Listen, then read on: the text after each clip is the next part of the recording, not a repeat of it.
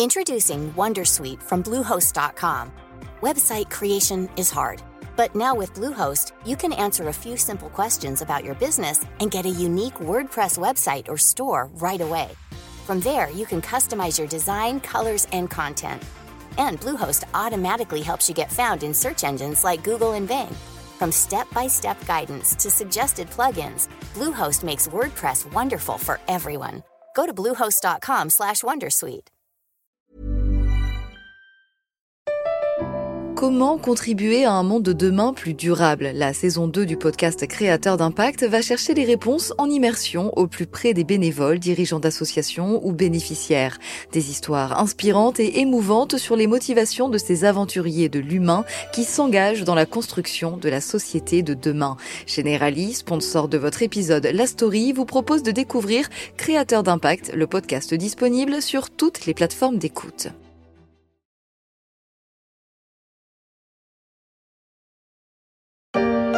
Je ne suis pas gros. Avez compris Je suis un peu enveloppé, mais je ne suis pas gros. Mettez-vous bien ça dans la tête. Et si, Obélix, si l'on en croit la définition de l'obésité, tu es plus qu'enveloppé, l'abus de sanglier et de cervoise sans doute, du gras, du salé et un peu trop de sucré aussi. Et malheureusement, tu n'es pas le seul dans ce cas. Selon une étude qui commence un peu à dater en 2016, plus d'un adulte sur deux et près d'un enfant sur trois était en surpoids à l'échelle de l'Europe et ça ne s'est pas amélioré depuis, au point qu'à la veille de la journée mondiale de l'obésité, l'OMS parle d'une épidémie.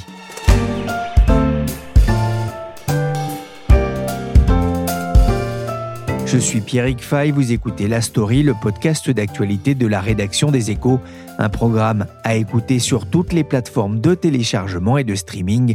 Abonnez-vous pour ne manquer aucun épisode. On est foutu, on mange trop. On est foutu, on mange trop. On est foutu, on mange trop.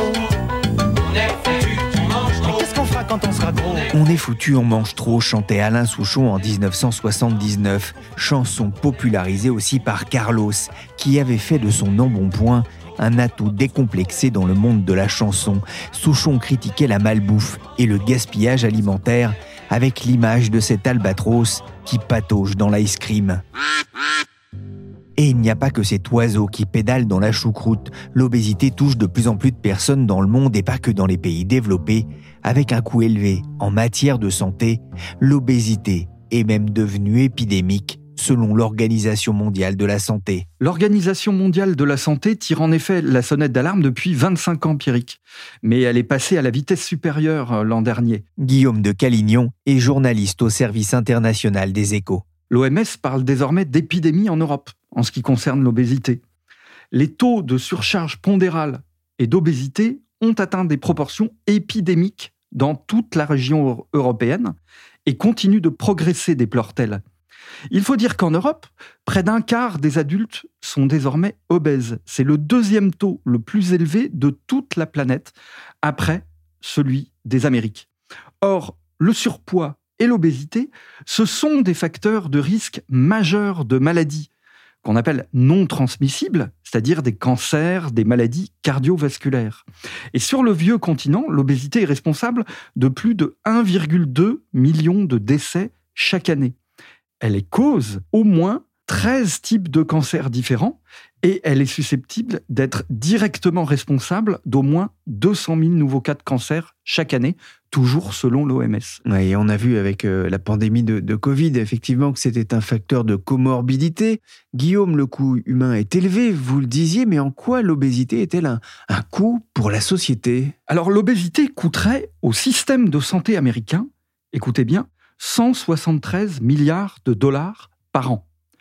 Alors, c'est déjà une somme astronomique. Mais il s'agit seulement des coûts pour l'hôpital, pas pour l'économie entière. Or, il y a des coûts cachés. Les problèmes de santé qui apparaissent avec l'embonpoint entraînent une progression de l'absentéisme au travail, ils nuisent à la productivité, le surpoids est préjudiciable non seulement pour la santé, mais aussi pour les finances et le bien-être des individus. Pourquoi? Eh bien, parce qu'il plombe les résultats scolaires des enfants et chez les adultes, il renforce le risque de chômage pour ces personnes qui peuvent être dans l'incapacité de travailler.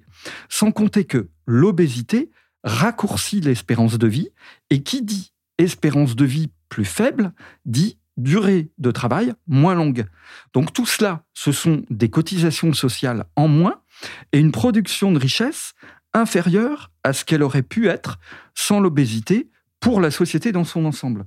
Donc tout cela, ce sont des coûts qui pourraient être évités en mettant en place des politiques publiques adéquates de prévention, d'éducation, d'incitation, voire en légiférant sur la malbouffe. Mais alors Guillaume, est-ce qu'on peut chiffrer euh, le coût global économique de l'obésité? L'Organisation de coopération et de développement économique, c'est-à-dire l'OCDE, explique que le surpoids ampute le PIB des pays développés de 3,3% en moyenne.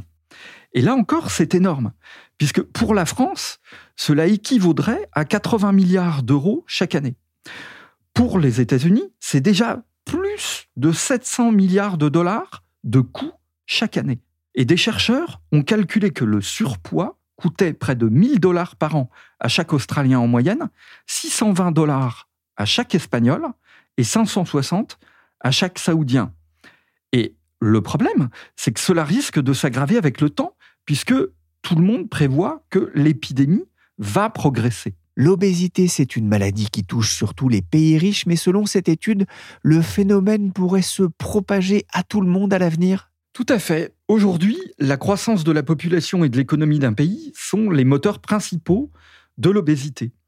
À mesure que les pays s'enrichissent, les régimes alimentaires changent pour inclure davantage de produits transformés. Dans certains pays, le vieillissement de la population est aussi un facteur clé. Pourquoi? Parce que les personnes plus âgées ont davantage de mal à perdre du poids. Mais l'obésité ne touche pas tout le monde de la même façon dans les pays riches. Elle est très corrélée au niveau de vie. Grosso modo, plus vous êtes pauvre, plus la probabilité que vous soyez obèse est élevée. Et en France, les obèses sont quatre fois plus nombreux chez les enfants d'ouvriers que de cadres. Mais, comme vous l'avez dit, euh, Pierrick, l'épidémie va se propager aux pays émergents. Et ça a déjà commencé. En fait, l'obésité peut coexister avec la malnutrition dans certains endroits de la planète où les inégalités sont particulièrement marquées. Des pays comme la Chine, l'Inde, le Brésil, le Mexique, mais aussi l'Afrique du Sud et la Zambie, sont déjà touchés par l'obésité et ils le seront de plus en plus. L'obésité devrait coûter ainsi plus de 10% de son PIB chaque année à Trinité et Tobago. L'ironie, c'est quand même que l'obésité est une conséquence du développement économique, mais c'est aussi un frein au développement en même temps en raison des coûts qu'elle entraîne. Les études sur l'obésité ne manquent pas, et en cette journée mondiale contre cette épidémie, pour reprendre les mots de l'OMS, le cabinet Asterès a publié justement une analyse du coût de l'obésité pour la France. Myriam Chauveau, vous êtes journaliste aux échos, spécialiste de la santé. Quelles sont les conclusions de cette étude? Les chiffres, on leur fait dire un petit peu euh, ce qu'on veut, hein, surtout en matière d'obésité, parce que aujourd'hui, il n'y a pas de traitement à l'obésité, à part la chirurgie pour réduire la taille de l'estomac. Les autres traitements, c'est du sport et une meilleure alimentation, et ça, ça ne coûte rien normalement. Donc, on peut chiffrer des coûts variés à l'obésité. En 2014, quand McKinsey avait chiffré le coût de l'obésité, il l'avait chiffré à 54 milliards par an pour la France. C'était en comptant des coûts assez subjectifs, comme la moindre qualité de vie ou un décès prématuré. Et c'est une estimation assez euh, astronomique. Alors là, euh, le cabinet français Asterès vient de réaliser une étude qui, elle, s'en tient au coût de la vingtaine de complications médicales de l'obésité. Donc, si on ne prend en compte que le coût évitable des complications médicales et des arrêts de travail associés, l'étude Asterès chiffre le coût de l'obésité en France à 10,6 milliards d'euros par an, ce qui est déjà pas mal, même si on est loin des 54 milliards par an de McKinsey. Alors, 10 milliards 6 par an, ça représente 1240 euros par personne obèse. C'est en ligne avec l'estimation qui avait été faite en 2012 par la Direction générale du Trésor, qui chiffrait le coût de l'obésité à 12,8 milliards par an, soit 1300 euros par personne obèse. En gardant en mémoire que depuis 10 ans, le prix des médicaments a baissé. Alors Myriam, comment Astérès arrive-t-il à ce chiffre de 11 milliards? Qu'est-ce qu'on trouve dedans? On trouve pas tellement d'hospitalisation pour prise en charge de l'obésité, hein, parce que justement, il n'y a pas tellement de traitement. Les coûts d'hospitalisation pour de la chirurgie ou de prise en charge de l'obésité, ça ne fait que 2% des coûts totaux. 98% des coûts de l'obésité, c'est les complications. Donc, dans la vingtaine de pathologies liées à l'obésité, celle qui coûte le plus cher, c'est le diabète. Le diabète de type 2 qui s'attrape, si je puis dire, par la malbouffe. Et pour le soigner, bah, c'est un traitement à vie qui représente presque un tiers des 10,6 milliards par an, 31%. Alors après, pour 10% chacun, on a une série de pathologies donc qui coûtent chacune plus d'un milliard par an. On a les cancers, notamment de l'œsophage et du rein, les maladies coronaires, les lombalgies et l'hypertension. Nous avons lancé avec succès une démarche nationale pour améliorer l'information sur la qualité nutritionnelle des aliments et développer l'utilisation de Nutri-Score dans l'étiquetage des aliments. Nous la défendrons auprès de la Commission européenne et de nos partenaires afin de rendre le Nutri-Score obligatoire.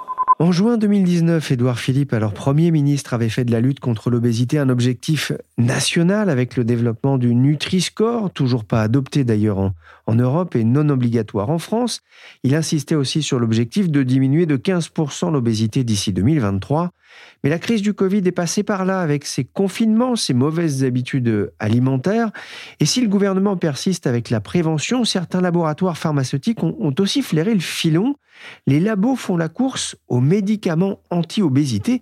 Myriam, c'est un marché potentiellement en forte croissance? Alors oui, ça fait au moins deux ans que les spéculations montent sur un potentiel Eldorado. Le mot n'est pas trop fort. L'an dernier, par exemple, Morgan Stanley estimait que les ventes de coupe-fin pourraient dépasser au niveau mondial 50 milliards de dollars par an en 2030. Alors, pour mémoire, en 2021, les ventes mondiales de coupe-fin, ça faisait à peu près 2,4 milliards de dollars. Donc, on passerait de 2 à 50 milliards par an. Alors, depuis, les prévisions continuent de monter. Par exemple, euh, le cabinet d'analystes Jeffries, il y a quelques jours, a estimé que les ventes de coupe-fin pourraient atteindre 100 milliards de dollars par an en 2031. cela dit, évidemment, la croissance de ce futur Eldorado dépendra aussi de la volonté ou pas des autorités de santé euh, de faire des coupes-fins des médicaments remboursables. Si ça devient des médicaments remboursables, alors là, ce sera vraiment l'Eldorado, parce qu'ils ne sont pas gratuits. Aux États-Unis, il faut compter pour le moment 1350 euh, dollars par mois, par exemple, pour le nouveau coupe-fin qui a été lancé en 2021 et dont on va parler. Donc, ça va doper le marché si euh, des systèmes nationaux de santé comme l'assurance maladie en font des médicaments remboursables.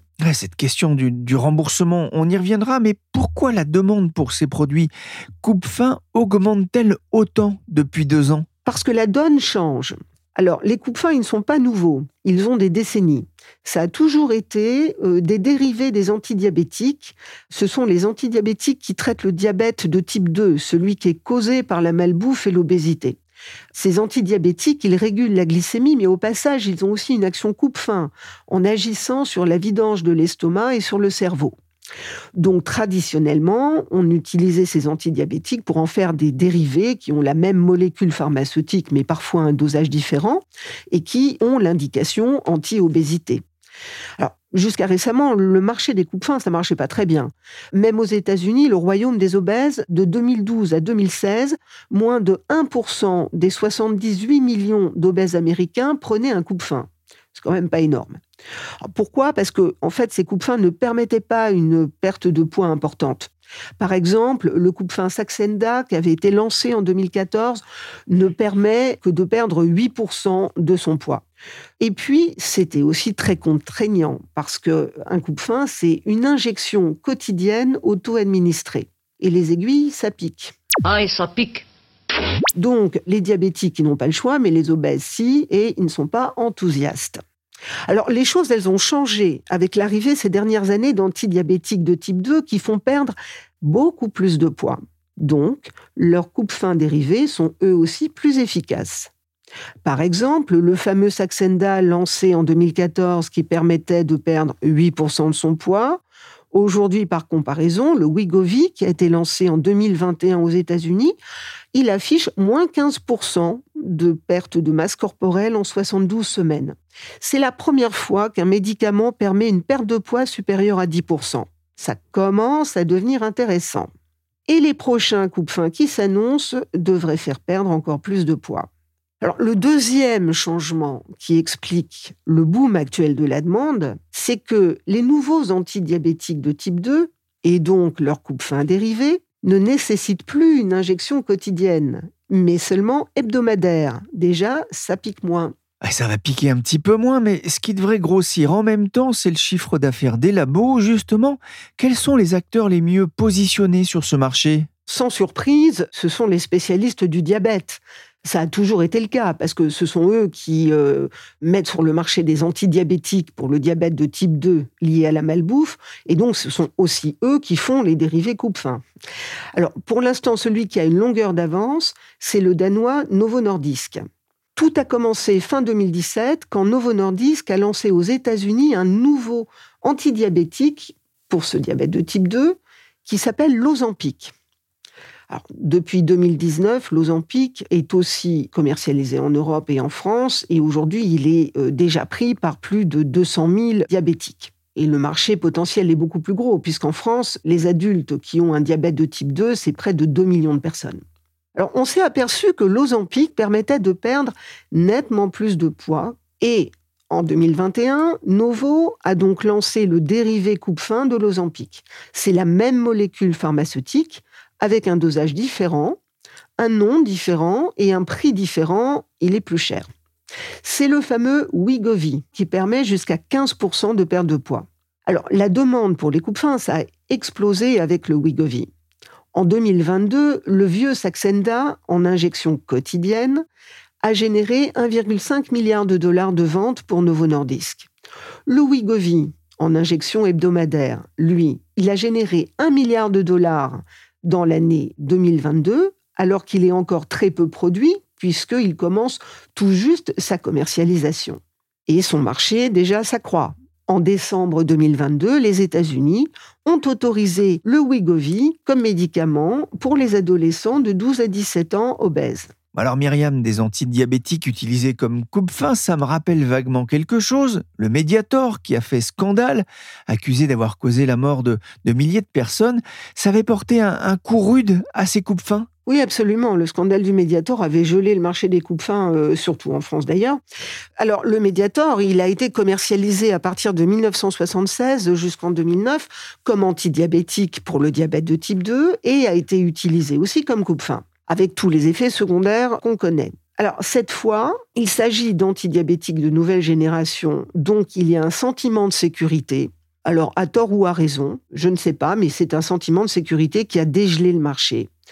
Cela dit, il faut noter quand même que chez les animaux, les nouveaux coupe-fins en question accroissent le risque de cancer de la thyroïde. Alors, chez les humains, rien n'a été prouvé, l'avenir dira ce qu'il en est certains de ces médicaments font d'ailleurs l'objet presque d'un culte sur les réseaux sociaux, ce qui, n'est pas sans danger non plus. Hein. Oui, alors Twitter, TikTok, Instagram, l'an dernier, tout le monde s'y est mis. Hollywood se gave de coupe-fin, Elon Musk aussi. Il l'a avoué sur Twitter, il doit sa perte de poids au Wegovy. Pourtant, il n'a jamais été obèse, ce qui prouve bien qu'il y a un certain détournement d'usage. Aujourd'hui, personne ne se gêne pour détourner euh, le Wegovy de son usage aux États-Unis avec un sentiment de totale impunité. Idem, la rumeur veut que Kim Kardashian en ait pris pour perdre du poids et pouvoir rentrer dans la robe de Marilyn Monroe qu'elle avait portée l'an dernier. Alors, avec euh, les réseaux sociaux, ça fait vite le tour du monde. Donc aujourd'hui, l'engouement est mondial. Sauf que Novo Nordisk, quand il a lancé son coupe-fin Wegovy en 2021 aux États-Unis, a eu un problème de production. Il a été incapable de répondre à la demande. Et là, problème. Parce que la demande était énorme, Donc très vite, les réseaux sociaux se sont aperçus que le Wegovy et l'antidiabétique Ozempic, c'était la même chose, avec des dosages différents. Et les réseaux sociaux ont encouragé les gens à se faire bah, des ordonnances un peu factices pour un antidiabétique, l'Ozempic, pour perdre du poids. Résultat, une pénurie d'Ozempic.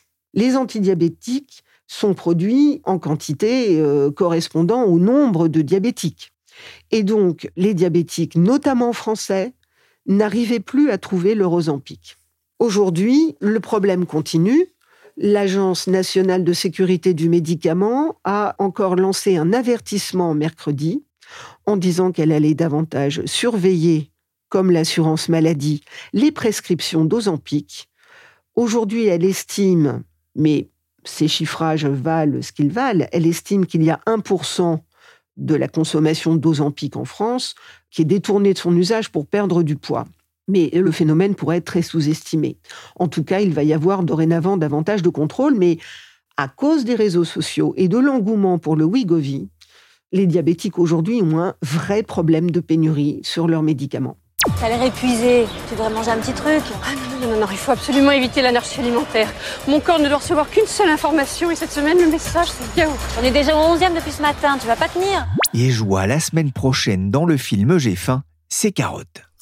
Alors ça vaut mieux que de piquer ces médicaments aux diabétiques. Myriam, tout va bien pour le danois Novo Nordisk, mais l'américain Eli Lilly est en embuscade. Il prépare la sortie d'un nouveau médicament au nom exotique, le Mounjaro. Là encore, l'américain Lilly est un géant mondial du diabète. C'est un des grands spécialistes avec Novo Nordisk. hein. Il faut souligner d'ailleurs que ce sont ces spécialistes du diabète qui financent toutes les études sur l'obésité, y compris l'étude d'Astérès sur le coût de l'obésité en France. Elle a été commandée par Novo Nordisk, ce qui ne veut pas dire qu'elle n'est pas sérieuse, elle est très crédible. Donc, Lilly est en face de Novo Nordisk, euh, c'est son principal concurrent sur les antidiabétiques. Alors, lui aussi a mis sur le marché récemment un antidiabétique de nouvelle génération pour le diabète de type 2, le Mounjaro. Il a été autorisé aux États-Unis en mai 2022. Et donc, il attend maintenant son feu vert comme médicament anti-obésité. Et son lancement dans l'obésité, il est très attendu. Parce que ça va être la star. Il va éclipser le Wegovy de Novo Nordisk. Parce que le Mounjaro, lui, il permet une perte de poids allant jusqu'à 22% en 72 semaines contre 15% pour le Wegovy. Et il devrait obtenir son autorisation comme coupe-fin aux États-Unis en 2023. Et d'autres labos lorgnent ce marché comme Amgen ou Pfizer car les enjeux financiers sont énormes, vous le disiez, et en France, la question du remboursement ou pas des coupes fins pourrait venir dans l'actualité. Faut-il alors ou pas les rembourser compte tenu des coûts induits par l'obésité Ça n'est pas pour rien que Novo Nordisk a commandé à Asterès une étude sur le coût de l'obésité en France. hein. Il est en négociation en ce moment avec les autorités de santé de chacun des pays européens pour faire de son Wegovy un médicament remboursable.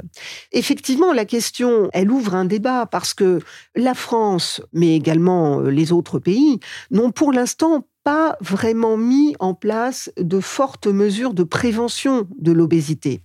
Donc avant de rembourser un coupe-fin, il faudrait peut-être mettre en place des mesures comme par exemple contractualiser avec la grande distribution pour mettre en avant dans les commerces des produits qui ne sont pas à sucre rapide. Il faudrait aussi peut-être augmenter l'offre de soins psychologiques des personnes souffrant d'obésité. Il y avait également une proposition d'Emmanuel Macron quand il a fait sa campagne électorale. Il avait proposé de faire faire aux enfants dans les écoles primaires 30 minutes de sport par jour. Bon, bah, cette proposition, elle est tombée aux oubliettes. Il serait peut-être temps de la ressortir des oubliettes et peut-être de se poser la question des actions de prévention à mettre en place avant de rembourser des coupes fins ou alors peut-être faire un mix des deux. En tout cas, le débat est ouvert. Merci Myriam Chauveau, spécialiste de l'industrie pharmaceutique aux échos. La story c'est fini pour aujourd'hui. Une émission à consommer sans modération en faisant la cuisine ou son jogging, ça ne fait pas grossir, promis. Qu'est-ce que c'est que ce style de bouffer des petits machins tout secs et 3 gallons de flotte par jour? Pas moi, chacun son truc. Si la jeunesse se met à croire à ces conneries, on se dirige tout droit vers une génération de dépressifs. Le gras, c'est la vie. Eh, Le gras, c'est la vie, mais faut pas en abuser. J'en profite pour vous signaler un article passionnant de Claude Vincent dans les Éco Weekend sur le plaisir du gras sans les calories. Des chercheurs de Dijon ont inventé un leurre sous forme de spray qui trompe le cerveau et les intestins et limite la tentation de manger trop gras. Il faudra être patient, ce spray ne sera pas disponible avant au moins 5 ans. Merci de votre fidélité au podcast des échos. Cet épisode de la story a été réalisé par Willy Gann, chargé de production et d'édition Michel Varnet.